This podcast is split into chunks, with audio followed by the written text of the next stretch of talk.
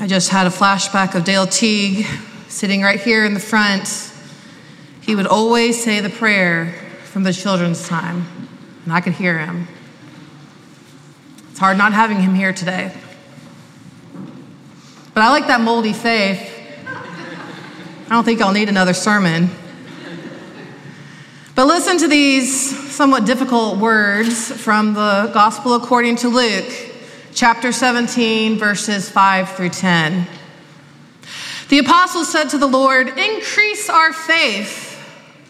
The Lord replied, If you had faith the size of a mustard seed, you could say to this mulberry tree, Be uprooted and planted in the sea, and it would obey you. Who among you would say to your slave who has just come in from plowing or tending sheep in the field, Come here at once and take your place at the table? Would you not rather say to him, Prepare supper for me, put on your apron, and serve me while I eat and drink? Later you may eat and drink. Do you thank the slave for doing what was commanded? So you also, when you have done all that you were ordered to do, say, we are worthless slaves. We have done only what we ought to have done. This is the word of the Lord. Let us pray. Now, O God, may the words of my lips and the meditations of all our hearts be acceptable in your sight, for you are our rock and redeemer. Amen. A mustard seed that's it. Can you imagine Jesus standing before the apostles, pinching his thumb and forefinger together, saying, If you even had this much faith, you would be able to do anything you wish, just that much. A tiny mustard seed of faith will allow you to do the impossible move trees into the sea, or in Matthew's gospel, you can move mountains. I don't know anyone out here who wouldn't ask for more faith. This request from the disciples shouldn't be surprising.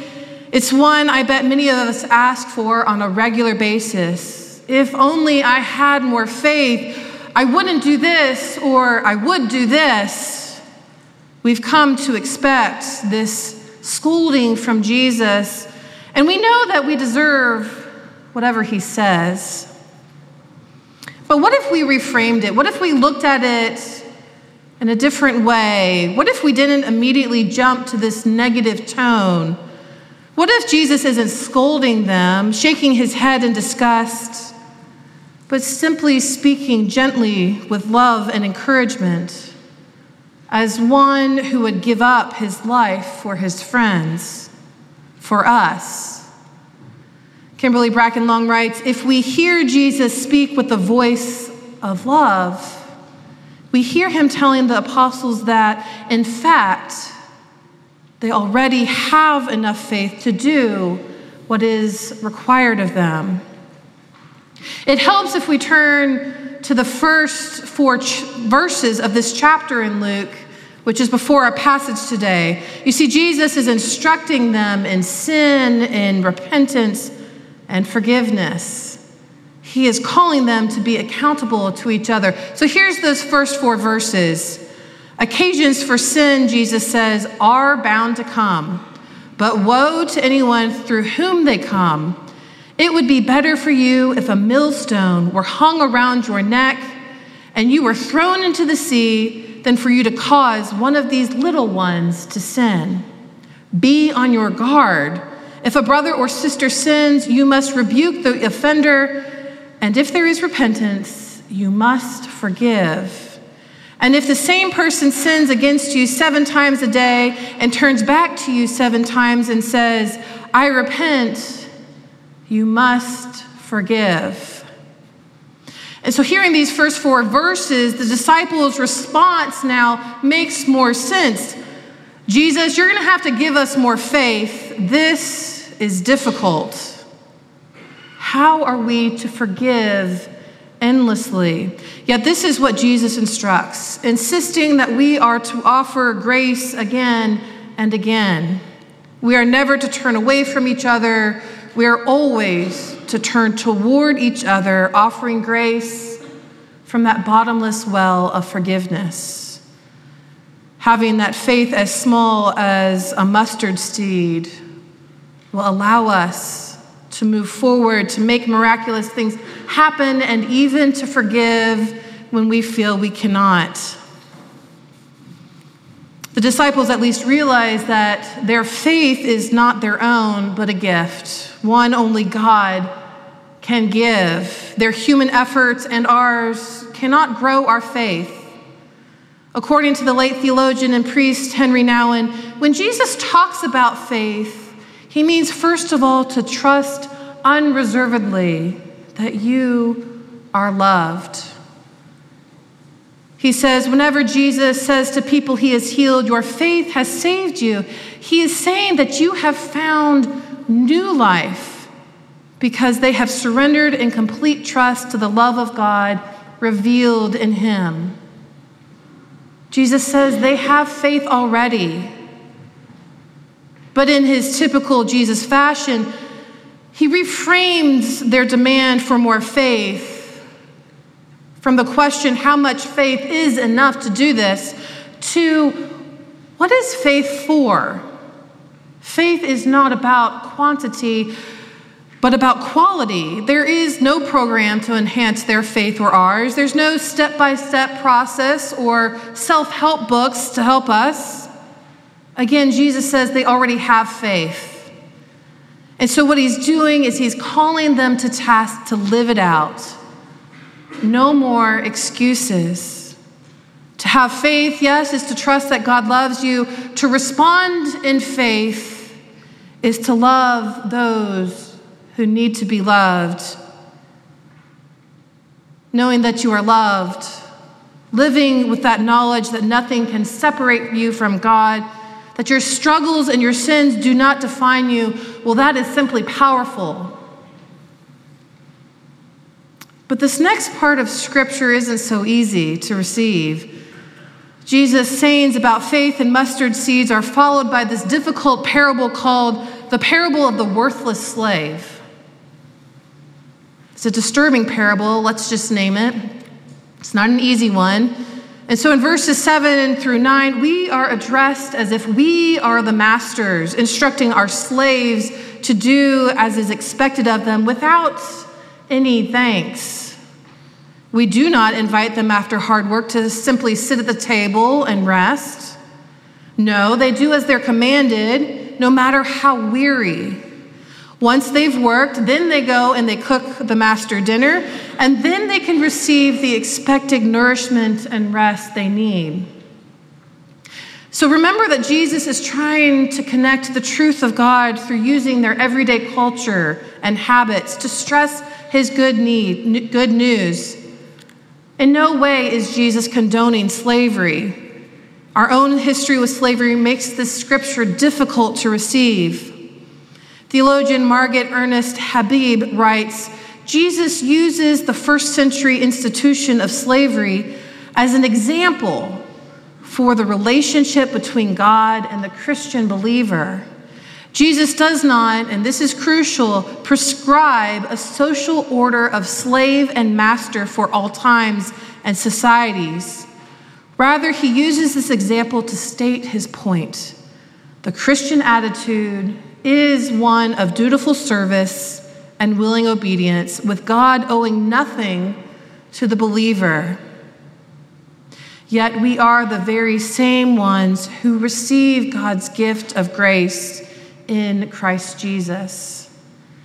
Though we are owed nothing, God chooses, God chooses again and again to share of God's abundant life with us. And so, if we have faith in the one who redeems us, then we have no excuses about how we live a life of faith based in mercy, love, and justice. We seek those things because it's what's expected of us. The time for excuses is over, Jesus says. Time to put our faith into action. We don't serve God for reward or thanks. We serve because that's what we do as the people of faith. So these sayings, both of them, should make us, and they certainly did make the disciples sit up in shock and conviction.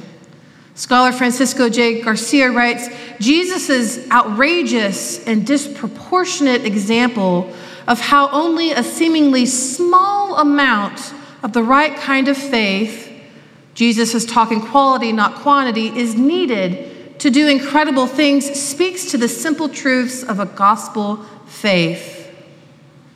Faith is most powerfully expressed and tangibly felt when it is keyed into an action that draws awareness of the what he's, what he's translating here, basileia to theo, as the kingdom, as the commonwealth of God that is among us and within us and imminent and breaking through our world right now. The kingdom is here now. We are participants in it. Our faith calls us to be co creators with God, expecting that God will use our faith to do things we wouldn't otherwise be able to do by our human efforts alone, turning mustard seeds into fruitful trees. But let's be honest, the work of faith, it's not glamorous. Sometimes it's not even that noticeable, but yet it is needed. Christ's faith led him where? Christ's faith led him into the margins of society, to the very edges, to where the sick, the forgotten, the poor, and the scorned were simply left. So when we claim that our faith is not our own, but that it is Christ's faith, there we should go as well. That is where our faith turns into action, where the kingdom is beckoned by God and where Christ is already there, right there on the edges.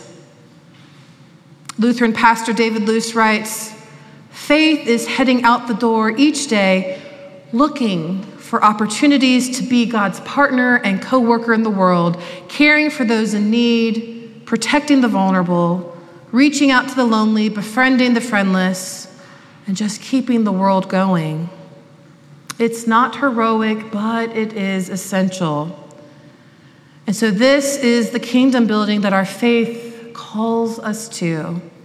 This is our obligation as those that claim Christ as Lord. And so on World Communion Sunday, as we prepare to come to this table, as other people of faith do around the world, again, let us be reminded that it is not our own faith that brings us here. It is not anything that is self centered. It is always Christ's faith. Christ is our host, and Christ always beckons us come.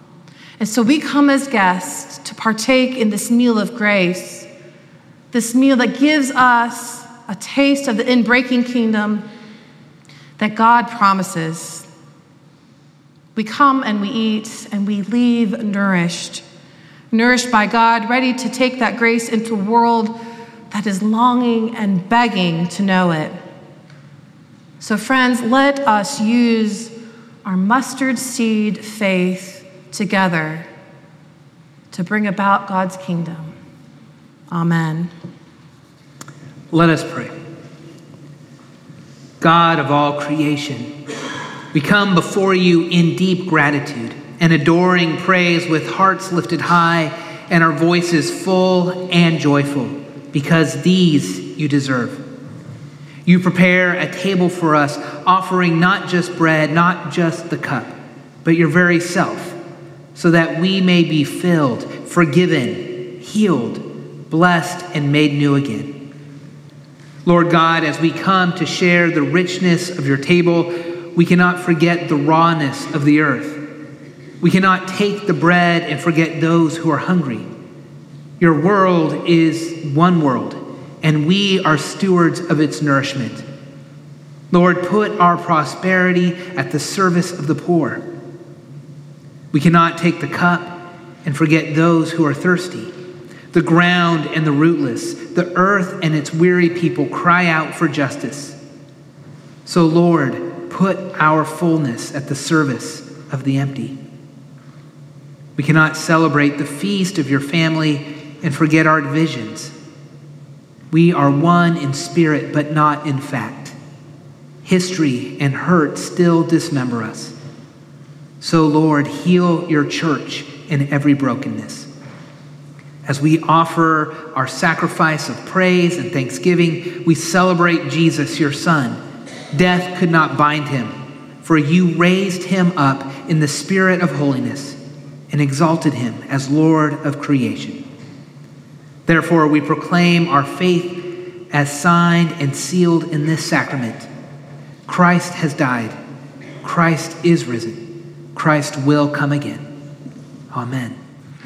And so it was on the night that Christ was arrested that he sat at table with his friends, with the disciples, and he took bread, and after giving thanks and blessing it, he broke it. And he said, This is my body given for you. Take and eat. Do this in remembrance of me. In the same way, after the meal, Jesus took the cup. And after giving thanks, he poured it out and said, This cup is the new covenant, the new promise, shed in my blood for the forgiveness of sin.